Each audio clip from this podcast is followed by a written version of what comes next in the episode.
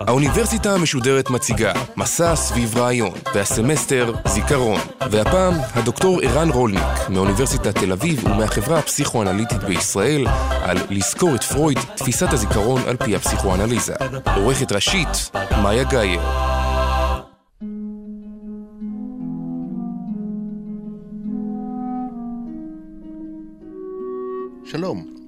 שמי ערן רולניק ואני פסיכואנליטיקאי מנחה בחברה הפסיכואנליטית הישראלית, פסיכיאטר והיסטוריון. אני מלמד באוניברסיטת תל אביב ובמכון הפסיכואנליטי ומטפל בקליניקה פרטית בתל אביב. בצעירותי תרגמתי וערכתי די הרבה חיבורים של פרויד, וגם היום אני משתדל לשלב בין עבודה קלינית למחקר, ומתעניין ביחסים שבין היסטוריה לתיאוריה. בעיקר אני מתעניין באופן שבו רעיונותיו של פרויד ממשיכים להזין את המחשבה הפסיכואנליטית בתקופתנו. ספרי, עושה הנפשות, עם פרויד בארץ ישראל, שיצא בהוצאת עם עובד, עוסק בהתקבלות הפסיכואנליזה בחברה היישובית ובתרבות העברית בתקופה שבין שתי מלחמות העולם. בהרצאה זו נתמקד בפרדיגמת הזיכרון הפסיכואנליטית, שלידתה בווינה במפנה המאה ה-19. אולם בטרם נפנה אליה, מן הראוי להתוודע בקצרה לשתי פרדיגמות זיכרון יסודיות שקדמו לה, ולהיסטוריה של תפיסת הזיכרון בכלל. היום אנו רואים בזיכרון פונקציה קוגניטיבית מובחנת, סוג של פעילות מנטלית החיונית לצורך הישרדות, ושניתנת לסיווג ולמדידה באמצעים שונים. מדעי הטבע והחיים, הרפואה, הפסיכולוגיה ומדעי המוח טבעו במאה השנים האחרונות קטגוריות שונות, מהן בתחום הנורמלי מהן בתחום הפתולוגי של היכולת לקודד, לאגור ולשלוף מידע. אל אלה מתווסף כמעט מדי יום ידע חדש אודות מקומן המדויק במוח של פונקציות הזכירה ואודות הכימיה, הביולוגיה והנוירולוגיה של זיכרון ושל תהליכי היזכרות ושכחה. אלא שההיסטוריה של המדעים והרעיונות מלמדת שזיכרון אינו מהות נטורליסטית או רפואית אובייקטיבית מהסוג שראשיתו במהפכה המדעית של אמצע המאה ה-17, כי היא מושג היסטורי שימיו כראשית הציוויליזציה. העיסוק בזיכרון קדום לפחות כמו העיסוק של בני אדם בשאלות כמו מה זה זמן, או מהי נפש. היסטוריזציה של מושגים חוצי תרבויות וזמנים כמו נפש, זמן או זיכרון מעלה תובנות מעניינות על יחסי הגומלין שבין תפיסתם העצמית של בני האדם, וזו כידוע משתנה תדיר בעקבות תמורות פוליטיות, חברתיות, מדעיות ולשוניות, לבין המשמעויות שהם יוצקים למושגים מופשטים. ואכן, מעקב אחר מושג הזיכרון והבעיות הנלוות אליו, מגלה פסיפס עשיר ומסובך, שממנו עולה תובנה יסודית אחת. בכל תקופה ותקופה, מתחרות זו בזו מספר פרדיגמות יסודיות של זיכרון. לעתים הן סותרות זו את זו, לעתים הן מתקרבות זו לזו, ולעתים משלימות זו את זו. ניתן להבחין בין פרדיגמת זיכרון אטומיסטית, ועליה ארחיב מיד, לבין פרדיגמת זיכרון תיאולוגית. לצידן של שתי התפיסות הקדומות הללו מתפתחות, החל מהמאה ה-17 לערך, פרדיגמות זיכרון נוספות. פרדיגמת זיכרון היסטורית, פילוסופית, פסיכולוגית, ביולוגית, פסיכואנליטית, ולאחרונה אף נוירו-פסיכואנליטית. לכל אחת מפרדיגמות הזיכרון יש תור זהב, שבו היא מצטיירת על ידי בני התקופה כעדיפה על פרדיגמות אחרות. אך בל נשכח שתפיסות הזיכרון השונות מיוצגות לא רק בתחומי המדע והרפואה, אלא גם בתרבות, באומנות ואף בפוליטיקה. אופן הבנתם של בני התקופה את מושג הזיכרון ואת הגורמים המקדמים או מעכבים היזכרות, עיצב גם את טכניקות וטכנולוגיית הזיכרון שפיתחו. כאמור, שתי פרדיגמות זיכרון יסודיות שכדאי להכיר הן התפיסה האטומיסטית והתפיסה ההיסטורית.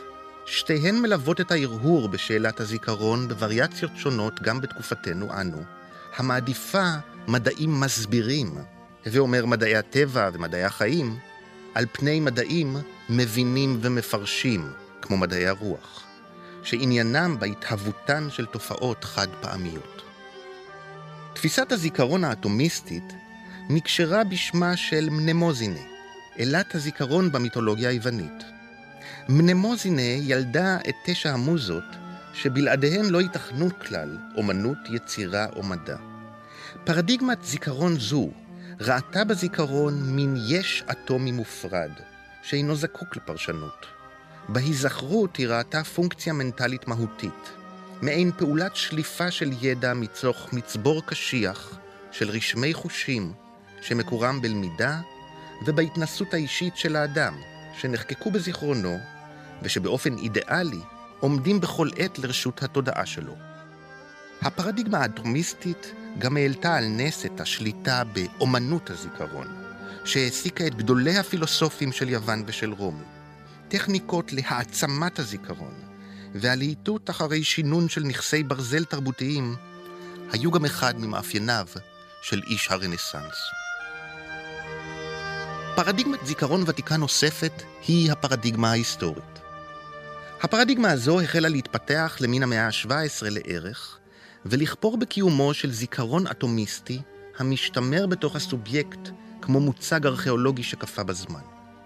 בפרדיגמה ההיסטורית, ששמה נקשר בשמה של קליאו, אחת מתשע המוזות במיתולוגיה היוונית, וששמה בתרגום לעברית תהיה המספרת. בשמה של קליאו נקשרו זיכרון, שכחה והיזכרות כתהליכים דינמיים, תוצרים של הבניה אישית, תרבותית וחברתית. הזיכרון בפרדיגמה ההיסטורית על שם קליאו הינו תלוי הקשר אישי וחברתי, ומשמעותו נגזרת מנקודת ראותו הזמנית של המפרש אותו, בין שמדובר בבעל הזיכרון עצמו או באדם אחר המבקש לפרשו. לפי תפיסה היסטורית זו, הזיכרון הוא מטבעו קונטקסטואלי, מופע אחד מיני רבים של תפיסתנו העצמית ושל עולמנו הפנימי בזמן מסוים ובנסיבות מסוימות. לכן מן הראוי לא רק להטיל ספק מתמיד במהימנותה של עדות הנשענת על זיכרון, אלא גם לחקור את התלות שיכולה להיות לזיכרון בתעתועי חושים ובנסיבות פסיכולוגיות, תרבותיות ופוליטיות שהשתתפו בהיווצרותו. לנאורות, שהעמידה את האדם התבוני במרכז, כבר הייתה תפיסה מורכבת של זיכרון, והיא הכתירה אותו לצד הדמיון והתבונה כאחד משלושת תחומי הדעת העיקריים של האדם. אנשים החלו לראות בזיכרון ההיסטורי והאוטוביוגרפי מפתח לזהותם האישית. ההיסטוריוגרפיה המודרנית שהתפתחה במהלך המאה ה-19 חידדה את ההבחנה שבין מנמוזינה, אלת הזיכרון, לבין קליאו, אלת ההיסטוריה. ההיסטוריון המודרני אינו ניגש למלאכתו פשוט כדי למלא פערים בזיכרון. המתודה ההיסטורית שהוא אמון עליה קוראת תיגר בהתמדה אף על אותם זיכרונות ששרדו במלואם. הזיכרון תמיד חשוד בעיני ההיסטוריון המודרני, שאינו רואה בעבר מקור מחויבות, אלא מושא לחקירה. קליאו ומנמוזינה, כך יטען היסטוריון בן זמננו, הן למעשה אנטיתזה האחד של השנייה. ועכשיו אנחנו יכולים למקד את מבטנו בפרדיגמת הזיכרון הפסיכואנליטית, ולנסות להעריך את תרומתה להבנת מושג הזיכרון. זיכרון אינו מילת מפתח במילון המושגים הפסיכואנליטי. לפרויד אין תיאוריה אחידה ועקבית של זיכרון, מן הטעם הפשוט שכמה ממושגי היסוד של תיאוריית הזיכרון שלו מקורם בתקופה הקדם-אנליטית שלו. בואו נזכר, פרויד ויתר בלב כבד על קריירה מחקרית לטובת טיפול בחולי עצבים, וחיבוריו המוקדמים נתנו ביטוי להשפעתה העמוקה של הכשרתו כחוקר, ולידע הנוירופיזיולוגי של תקופתו. עוד בטרם נולדה הפסיכואנליזה, פרויד מעמיד סדרה של הקבלות בין תופעות פיזיולוגיות לתופעות פסיכולוגיות. כך הוא מסביר למשל את ההיסטריה ואת המעשים הכפייתיים, כתוצאה של פריקת כמות מוגזמת של גירוי בתוך הגוף. ב-1888 פרויד התחיל לעשות נפשות לרעיון, שלפיו היזכרות ברעיון חולני, או היזכרות במאורע טראומטי, מסירה את הסימפטום ההיסטרי. מהרגע שההיזכרות מקבלת מקום מרכזי בריפוי הנפשי, החל עידן חדש בחקר הזיכרון האנושי.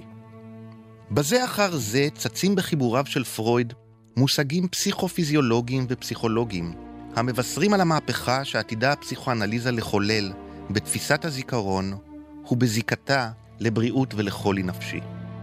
המושג הראשון הוא עקבות זיכרון. המושג השני הוא משמעות שבדיעבד. לפי פרויד, הזיכרון לעולם אינו תכרית, אנגרמה של המציאות. רסיסי זיכרון נטבעים באזורים שונים במנגנון הנפשי, שם הם נקשרים לעקבות זיכרון אחרים. שני המושגים, עקבות זיכרון והבדיעבד, הציגו תפיסה חדשנית של הזיכרון, כהתרחשות הנרשמת בעת ובעונה אחת במספר מערכות נפשיות. הבדיעבד הוא אירוע הפורץ את רצף הזמן הלינארי, ונותן מובן חדש לאירוע מהעבר. השבירה של רצף הזמן לשני רגעים שונים מאפשרת הפעלה מההווה של טראומה היסטורית שטרם נחוותה. במקרים מסוימים יקבל זיכרון ילדות את משמעותו הטראומטית המלאה במהלך ההתפתחות. במקרים אחרים, זה יכול להיות חלום שנחלם בנקודת זמן מאוחרת, שיקנה להתרחשות נפשית בעברנו תוקף של זיכרון ילדות.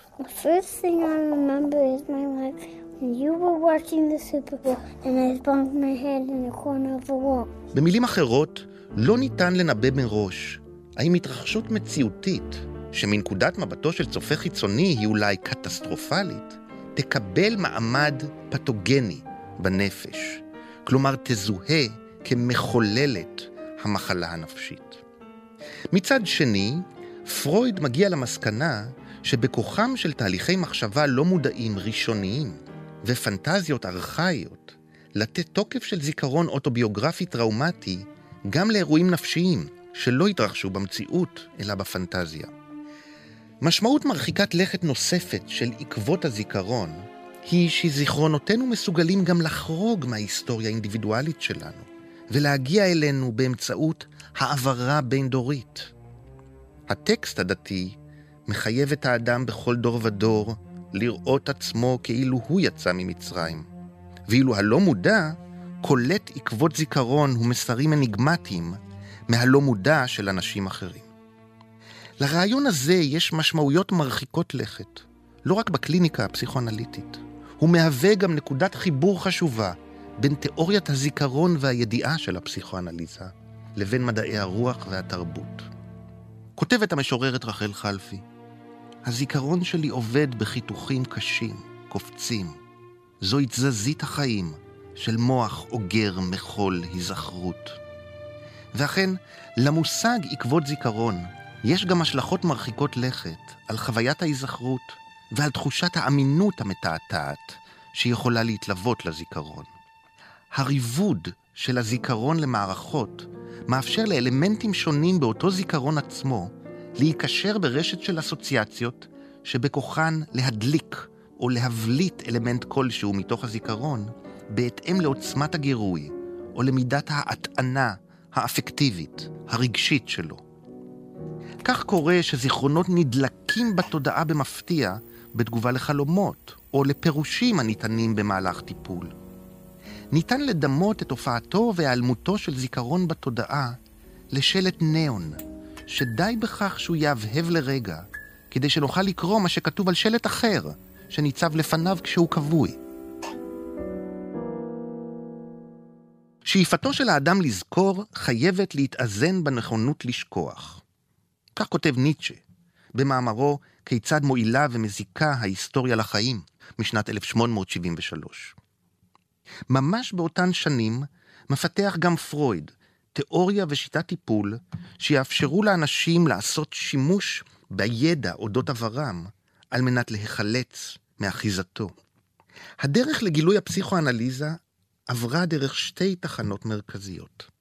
התחנה הראשונה, נטישת הפרדיגמה השלטת בפסיכיאטריה של המאה ה-19, שתלתה חולי נפשי בניוון, בתורשה או בטראומה פיזית. התחנה השנייה, תפיסה חדשה, שלפיה פעילות נפשית נורמלית ממלאת תפקיד מרכזי בגרימת חולי נפשי. פרויד הסיר את הדיכוטומיה שבין בריאות לחולי נפשי. בד בבד עם ההתרחקות מהמודל הפסיכיאטרי בכל הקשור להתהוותן של מחלות נפש, פרויד מתרחק גם מהתפיסה הפסיכיאטרית הגורסת, שניתן לכפות על החולה באמצעים שונים, מחשבות, רעיונות ועמדות שיסייעו להבראתו. פרויד כותב, מעולם לא הצלחתי לסלף זיכרון של מטופל, או לשנות את הקשר שבין אירועים שונים. מדוע פרויד נחפז לטעון שאין ביכולתו של המטפל הנפשי להשפיע על זיכרונות מטופליו? מדוע חשוב לו כל כך לסתור את הדעה הרווחת בקרב רופאים על כך שחולים היסטריים ניתנים להשפעה בנקל? על מנת לייצב את המסד המדעי שעליו נשענה התיאוריה שלו, על האטיולוגיה, התהוותה של ההיסטריה, שהייתה מבוססת ברובה על מה שמטופליו נזכרו בו במהלך הטיפול, היה על פרויד למתוח עד הקצה את הטענה של התהליך הטיפולי עצמו אין יד ורגל בתוכן הזיכרון. כלומר שהסבירות לזיכרונות כוזבים במהלך הטיפול היא אפסית. פרויד אמנם לא חושב שניתן להשפיע על הזיכרון באמצעות סוגסטיה, הסעה בעברית, אבל הוא גם לא חושב שהזיכרון האנושי הוא אספן אובייקטיבי ונטול פניות של רשמי חושים ושל מאורעות. תעתועי זיכרון הם ביטוי אחד מיני רבים לקושי של בני אדם להבחין בין מציאות לבין משאלות לב לא מודעות. למה הכוונה במשאלות לב? כשמדברים על פסיכואנליזה בהוראתה הפרוידיאנית, הכוונה היא בראש ובראשונה למשאלות בעלות תוכן מיני. בשלב מוקדם ביותר, פרויד משלב בפרדיגמת הזיכרון שלו את תצפיותיו והמשגותיו החדשות אודות מקומם של הדחפים המיניים ושל המיניות הילדית כמי שמכוננים את עולמו הנפשי של הסובייקט. המיניות בונה זיכרונות מסוימים ומפוררת זיכרונות אחרים. אמנזיית הילדות, העובדה המוכרת שאיננו זוכרים את שנות הילדות הראשונות, אינה נובעת מכך שזיכרונות הילדות אינם מתקבעים. היא גם לא נובעת מן העובדה שמדובר בזיכרונות שהתהוו בטרם ידענו לדבר. היא נובעת מן ההדחקה, כלומר כתוצאה מפעולתו של כוח נפשי שמדיח זיכרונות וחומרי נפש מהמערכת המודעת למערכת הלא מודעת. שכחת הילדות הייתה מבחינתו של פרויד הוכחה לכך שמחלות נוירוטיות, והיסטריה בפרט, אינן רק גורלם של אלה הלוקים בחולי נוירוטי, או מציגים סימפטומים פסיכוסומטיים. אבל ההיסטריה היה עוד הרבה מה להגיד על מקומו של הזיכרון בחיי הנפש. בשנת 1895 פרסמו פרויד ועמיתו יוזף ברויר את המחקרים בהיסטריה. המטופלים ההיסטריים, טענו פרויד וברויר, סובלים מזיכרונותיהם.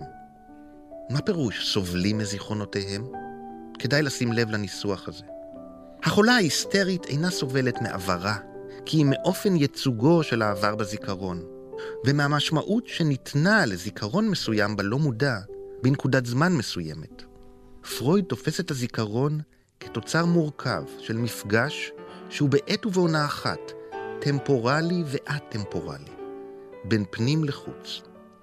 זיכרון הוא מאורע נפשי, שבו דחף, פנטזיה או משאלה לא מודעת כלשהי, שמקורם בסובייקט, פוגשים דבר מה חדש ובלתי מוכר. אם נבצר ממאורע נפשי בעברו של המטופל למצוא ביטוי ישיר בתודעתו, הוא מוצא את ביטויו באמצעות יצירת סימפטום. מודל הזיכרון של המחקרים בהיסטריה זכה לכינוי המודל הארכיאולוגי של הזיכרון, ובמשך שנים זכה לביקורת על שום היומרות הפוזיטיביסטיות שהשתמעו ממנו. אלא שפרויד מעולם לא היה שותף לתפיסה האטומיסטית של הזיכרון. ומעולם לא דימה את הזיכרונות של מטופליו למטבעות או לחרסים ארכיאולוגיים. יהיה נכון יותר לומר שהוא תפס את המציאות הנפשית כמרחב שהשתמרו בו מבנים קדמונים מורכבים, ששחזורם במהלך הטיפול נעשה בעזרת פעולה פרשנית המכוונת לעבר האמת. כך או כך, בדומה לתיאוריה הקלינית, גם תיאוריית הזיכרון הפסיכואנליטית מקיימת עד היום יחס דיאלקטי מורכב עם מטאפורות ודימויים מעולם ארכיאולוגיה. כאשר ברויר מנסה לברר עם אנה או, מי שלימים תיזכר כמטופלת הראשונה של הפסיכואנליזה, מדוע היא מתעקשת ללכת לישון בגרביים, היא נזכרת שבזמן מחלתו של אביה, שנפטר זמן קצר לפני שחלתה, היא הסתננה בלילה לחדרו, בניגוד להוראות הרופא. ולשם כך גרבה גרביונים בלילה. בד בבד עם ההיזכרות במאורע, ויתרה אנה על הסימפטום המוזר שלה, והצליחה ללכת לישון ללא גרביים. זה היה מפנה באופן שבו מטפל נפשי השתמש בתמונות זיכרון המלוות במילים וברגשות על מנת להסיר סימפטומים היסטריים. ברויר ראה בהיזכרות את הגורם העיקרי בטיפול בהיסטריה. ואילו פרויד חשב שלא ניתן להבין את ההיסטריה בלי להתחקות אחר תהליך ההדחקה שעוברים רעיונות מסוימים, ולחשוף את הקונפליקט הנפשי שבין רעיונות ורגשות מנוגדים. Tell me about the first time you can remember being beaten by your father. It's about a four. He came in and spanked me, and then I... It excited me. פרויד כבר לא האמין בערך הטיפולי של ההיזכרות כשלעצמה, והייתה לו העדפה ברורה להסביר את ההיסטריה כפועל יוצא של רעיונות בלתי נסבלים, שהנפש כופה על עצמה. הרעיונות הללו מודחקים ללא מודע, ושם הם יוצרים קשרים אסוציאטיביים כוזבים עם רעיונות אחרים. לשיטה שבה רעיונות מודחקים מחולצים מתוך הקשרים הכוזבים שבהם הם נלכדו, פרויד קרא פסיכואנליזה. הוא ניסה את השיטה על עצמו.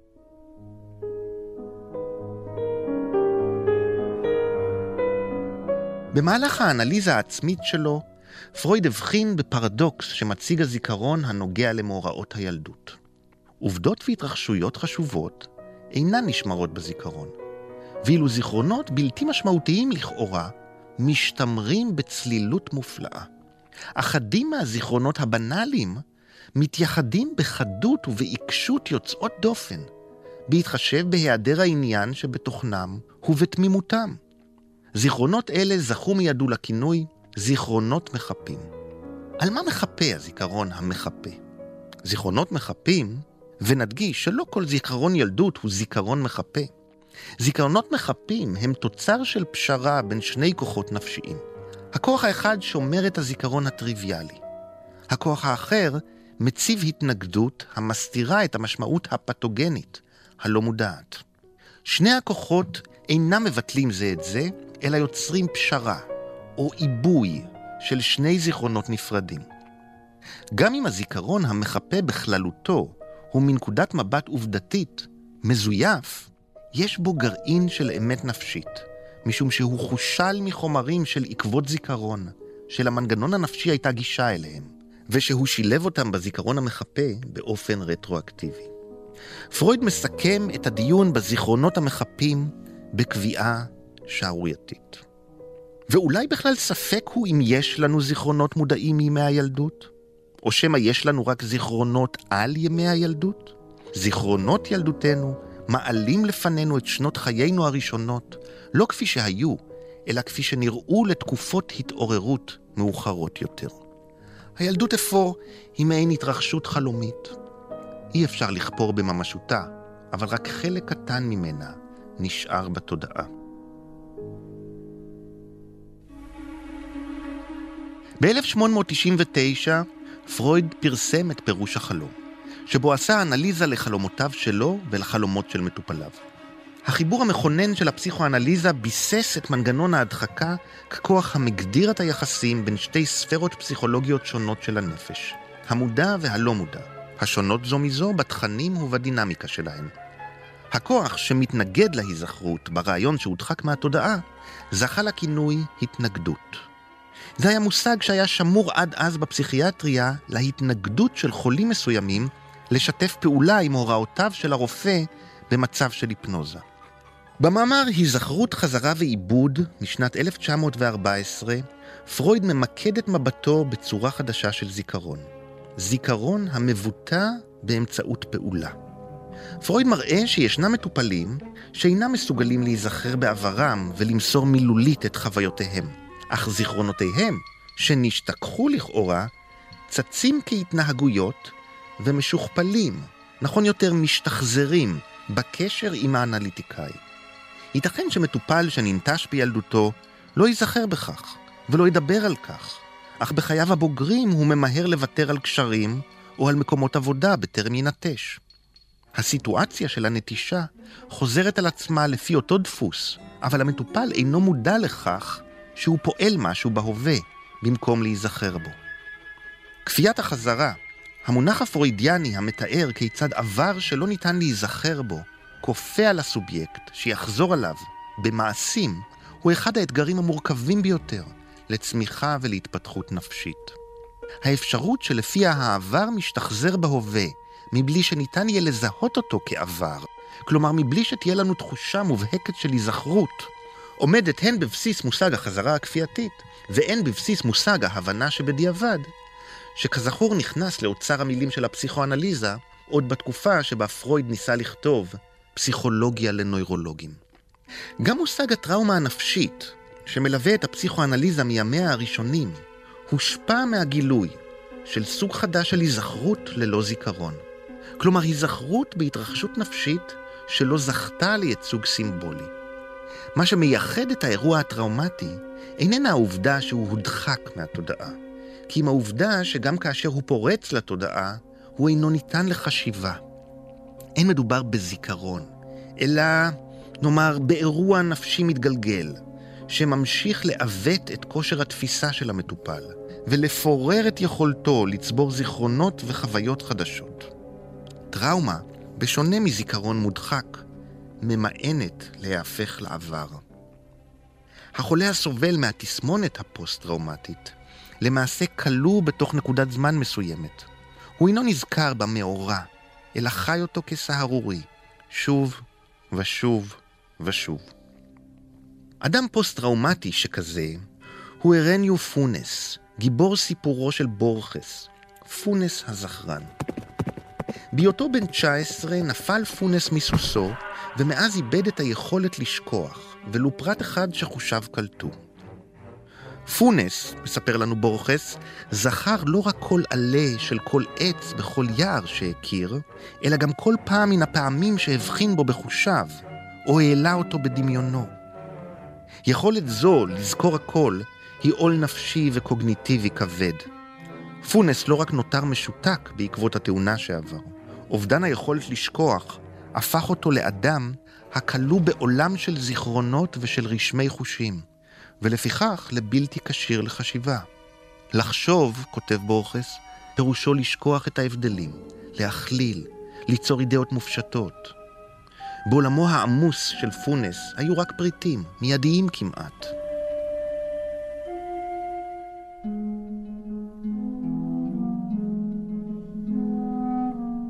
התחנה האחרונה במסלול שבו ליווינו את תיאוריית הזיכרון הפסיכואנליטית, הפגישה אותנו עם איש שלא היה יכול לשכוח מאום. באותה מידה יכולנו לסיים את מסענו עם הכובען המטורף מעליזה בארץ הפלאות. הכובען שחייב לעצור את הזמן כדי שמסיבת התה המטורפת של השעה שש לעולם לא תסתיים. לזכור הכל ולרצות שהדברים לא ייגמרו לעולם, הן שתי פניה של החרדה האנושית מארעיותם של הדברים ומהיותם בני חלוף. לעתים נדמה שאידאל הזיכרון של תקופתנו נוטה חיבה מיוחדת למסיבות תה מטורפות שאינן נגמרות ולזכרנות חולנית, כמו זו של פונס, המערבבת בין אגירה ועיבוד של נתונים לבין ידיעה, בין אינפורמציה לבין הבנה. מי מאיתנו לא יתקף בחרדה נוכח האפשרות שאיבד את תותבי הזיכרון האישיים שלו, הטלפון הנייד או המחשב האישי? בשני העשורים האחרונים גם מתחזקת מגמת צמצומו של הסובייקט האנושי למערכת הפיזיוכימית שלו. לצד הגידול המבורך בידע המדעי, אני רואה חשיבות רבה בפיתוח של הפסיכואנליזה כמדע האדם, כתחום דעת החוקר את הסובייקטיביות האנושית בכלים שהם אובייקטיביים מחד גיסא, אך אינם מצמצמים את רוח האדם ומכפיפים אותה לאוצר המילים המקביל של הפרדיגמה הנוירופסיכולוגית מאידך גיסא. פרויד היה מודע לכך שהתיאוריה שלו תטלטל את תפיסתו העצמית של האדם. הוא גם היה מודע לכך שאין כל ודאות בכך שהפסיכואנליזה לא תודחק ביום מן הימים ותיעלם מהמחשבה האנושית. גם אני, בעבודתי הקלינית, למדתי שלמפגש עם מחשבת פרויד ועם תיאוריית הזיכרון של הפסיכואנליזה יכולים להיות מאפיינים טראומטיים. אבל כדי לחשוב על ההווה ועל העתיד בעזרת העבר, כדי לחיות בהיסטוריה מבלי לחיות בעבר, צריך כנראה גם להתמיד ולעבד את הטראומה שנקראת פרויד.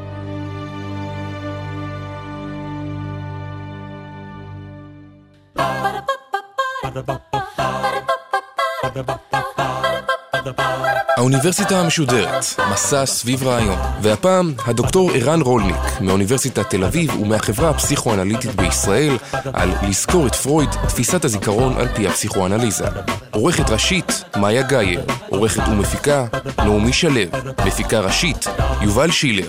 עורכת הדיגיטל, נועה שינדלר. האוניברסיטה המשודרת, בכל זמן שתרצו, באתר וביישומון גלי צה"ל ובדף הפייסבוק של האוניברסיטה המשודרת.